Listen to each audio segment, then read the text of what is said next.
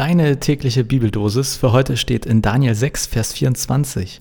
Sie zogen Daniel aus der Grube heraus und man fand keine Verletzung an ihm, denn er hatte seinem Gott vertraut. Und aus dem Neuen Testament, aus dem ersten Korintherbrief, Kapitel 16, Vers 13, seid wachsam, haltet am Glauben fest, seid mutig und stark.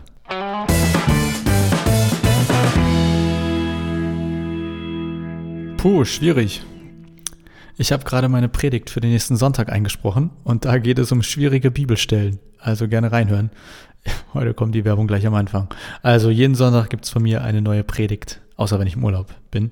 Einfach Predigten Jonas Göbel googeln und am Sonntag geht es um einen echt schwierigen Text aus Jesaja. Und da musste ich gerade dran denken, als ich diese Zeilen gelesen habe. Äh, zurück zu heute.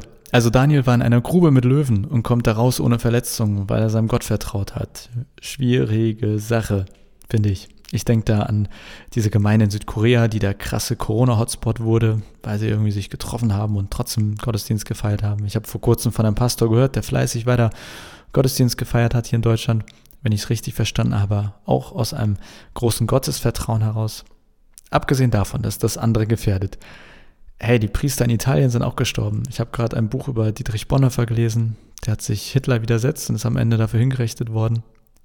Hat er also nicht genug vertraut, der gute Dietrich? Auch ein Blick auf den zweiten Vers. Müssen wir nur am Glauben festhalten, mutig und stark sein und dann passiert uns nichts? Okay, ganz ehrlich, so verkürzt ist das Bullshit. Aber das, was ich gerade aus diesen zwei Versen mache, das passiert hier nun mal häufig. Ähm, da steht, Daniel wurde gerettet, weil er Gott vertraut hat. Aber es steht eben nicht, dass das für jeden Christen heute weltweit jederzeit gilt.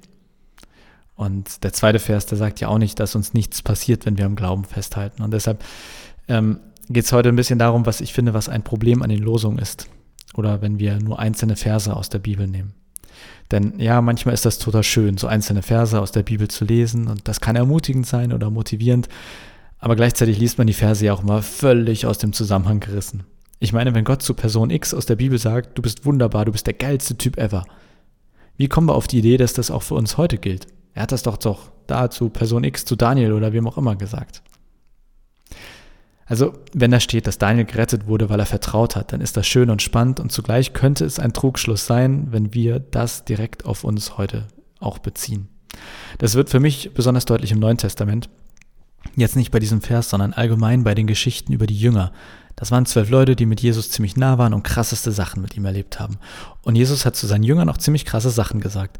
Und manchmal gibt es dann so Predigten, wo einfach wir heute mit den Jüngern damals auf eine Ebene gestellt werden. Aber hey, wir sind nicht alle die zwölf Jünger von Jesus. Das ist voll die Anmaßung.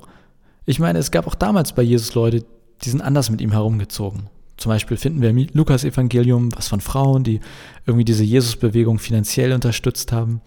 Dann sind ja irgendwie tausend Leute mit ihm da auch manchmal herumgezogen und haben dann vergessen einzukaufen und dann musste er den schnell was von McDonalds holen was ich sagen will. Ich finde, wir müssen vorsichtig sein, wenn wir alle Aussagen der Bibel sofort allgemeingültig für alle Menschen jederzeit verstehen. Das ist aus meiner Sicht mindestens falsch, wenn nicht sogar gefährlich. Ja, ich glaube, dass jeder Satz in der Bibel für jeden Menschen in jeder Zeit eine Bedeutung haben kann, aber eben nicht muss.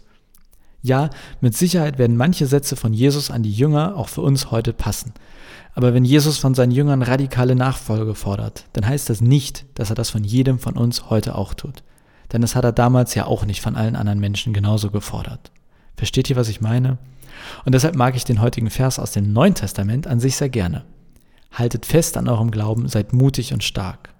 Ja, halte fest an deinem Glauben, egal welche Form er hat, egal ob du gerade eher der krasse Jünger von Jesus bist oder eher jemand etwas in Distanz, halte fest an dem, was du hast. Und sei mutig und stark in deiner Art und in deinem Leben. Für dich wird mutig und stark sein, also etwas anderes sein als für mich, für den Gesundheitsminister was anderes als für die Vollzeitmutter. Und ja, Daniel hat Gott vertraut und wurde unversehrt gerettet. Das gibt's auch heute noch. Aber nicht als Automatismus. Wer Gott vertraut, der wird gerettet.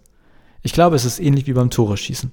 Habe ich das hier schon mal gesagt? Ich glaube nicht. Also wie beim Fußball. Wer aufs Tor schießt, der hat eine höhere Wahrscheinlichkeit, ein Tor zu erzielen, als der, der es nicht tut.